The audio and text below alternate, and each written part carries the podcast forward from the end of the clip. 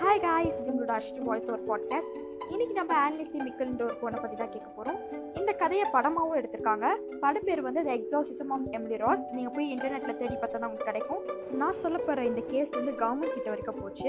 கரெக்டாக nineteen fifty two ஜெர்மனியில் சின்ன கிராமத்தில் வந்து ஆன்லிசி மிக்கல் வந்து பிறக்கிறாங்க. இவங்க பிறந்ததுலேருந்து அவங்கள ஹார்ஷாக கடுமையாக ஸ்ட்ரிக்டாக ரொம்ப வளர்க்குறாங்க.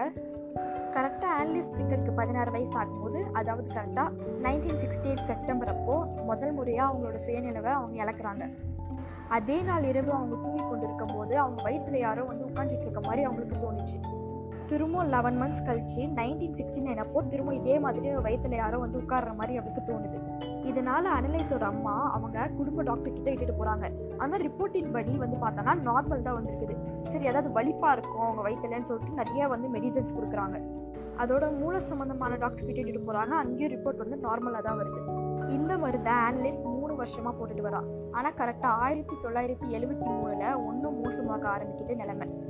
அவளோட பெட்ரூம் கதவை யாரோ தட்டுற மாதிரி சவுண்டு கேட்குது இதே சவுண்ட் வந்து அவங்க தங்கச்சிங்களுக்கும் கேட்டதா சொல்கிறாங்க ஆனால் இதில் பயங்கரமானது என்னன்னா வந்து அனலிஸ்ட்லே வந்து சொல்கிறா என்னை யாரோ வந்து நரகத்துக்கு கூப்பிட்டு போகிற மாதிரி இருக்குன்னு சொல்கிறான் அவங்க அம்மா சொல்லியிருக்காங்க நான் ஒரு ராத்திரி அவள் ரூமுக்கு போனேன். அவள் வந்து அங்கே இருக்கிற கன்னிமேரி சிலையை வந்து உத்து உத்து பார்த்துட்டு இருந்தா. அவள் கண்ணு முழுக்க வந்து கருப்பாக இருந்துச்சு. அவள் கை காலில் இருக்கிற நகங்கள்லாம் வளர்ந்துருந்துச்சுன்னு சொல்கிறான் அனலிஸ்ட்லே வந்து என்ன சொல்கிறான்னா என்னை யாரோ நரகத்துக்கு கூப்பிட்ற மாதிரி இருக்குது. எனக்கு ராட்சஸ் அங்கெல்லாம் தெரியுறாங்க. எனக்கு மனுஷ கல்வி நாட்டெல்லாம் வந்து எரிஞ்சு போன நிலமையில வந்து நாட்டம் அடிக்குது. ஏன்னு தெரியல. அப்படின்னு சொல்கிறா அவள் இதை தொடர்ந்து அவங்க வந்து ஒரு டாக்டர் கிட்டே போயிருக்காங்க. அந்த டாக்டர் வந்து இதெல்லாம் கேட்டதுக்கப்புறம் நீங்கள் பேய் ஓட்டுறவங்களை வந்து கூப்பிடுங்கன்னு சொல்லியிருக்காங்க.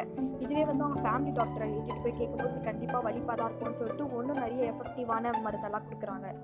ஆனால் ஆயிரத்தி தொள்ளாயிரத்தி எழுபத்தி அஞ்சில் இது ரொம்ப மோசமாக ஆரம்பிச்சிருச்சு ஆனல் செமிக்கல் ரூம்குள்ளே போய் பார்த்தோன்னா அவள் சிலந்திகள் கருப்பாம்பூச்சிகள்லாம் சாப்பிட ஆரம்பிக்கிறாள் அது மட்டும் இல்லாமல் அவளோட யூரின் அவளே டேஸ்ட் பண்ணுறான் இது மட்டும் இல்லாமல் பக்கத்தில் இருக்கிறவங்க வீட்டுக்குள்ளே இருக்கிற எல்லா கிறிஸ்துவ ஃபோட்டோவையும் மேரி ஃபோட்டோவையும் புனித ஃபோட்டோத்தையும் எல்லாத்தையும் கிழிக்க ஆரம்பிக்கிறா எரிய ஆரம்பிக்கிறா.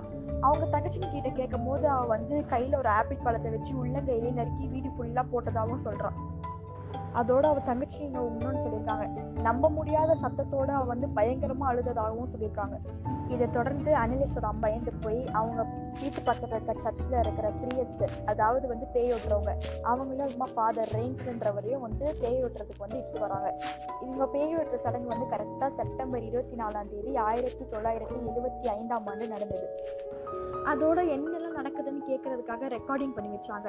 நான் அந்த ரெக்கார்டிங் கேட்டு வந்துட்டேன். அதோட இந்த ரெக்கார்டிங்கை வந்து நீங்கள் இன்டர்நெட்டில் சர்ச் பண்ணனா வரும்.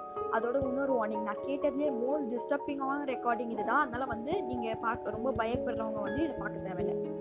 இது மாதிரி அனலிசை கிட்ட பேசும்போது அவன் என்ன சொல்லியிருக்கானா எனக்குள்ள ஃப்ரெஷ்மேன் என்ற ஒருத்தர் இருந்துக்கன்னு சொல்லியிருக்கான். அதோட அதுக்கு பற்றி துல்லியமான கருத்துக்களையும் அவன் சொல்லியிருக்கான். இதெல்லாம் கேட்ட ஃபாதர் ரெயின்ஸ் வந்து ரொம்ப பயந்துட்டாரு. ஏன்னா வந்து ஃப்ரெஷ்மேன் என்றவர் இதே மாதிரி வந்து சர்ச்சில் வந்து ஃபாதராக இருந்துட்டு கொடூரமான வேலைகள்லாம் செஞ்சுட்டு நீக்கப்பட்டவர் தான். அவர் தான் வந்து என் வயிற்று என்னோட உடம்புக்குள்ள இருக்கிறேன்னு அவன் சொல்லியிருக்கான். ஒன்றும் சில வாரங்களில் வந்து இது ஒன்றும் மோசமாக ஆரம்பிச்சது. அனலிஸ் அவளோட தலையை அவளே இடிக்க ஆரம்பிச்சு அவள் கைகளை அவளே கீறிக்கிட்டு கடிக்க ஆரம்பிச்சா அவங்க அம்மா தங்கச்சிங்களெல்லாம் அவள் ரொம்ப கடிக்க ஆரம்பிச்சா. நிலைமை இது மாதிரி மோசமானதால அனலிசியை வந்து கட்டி போட்டாங்க.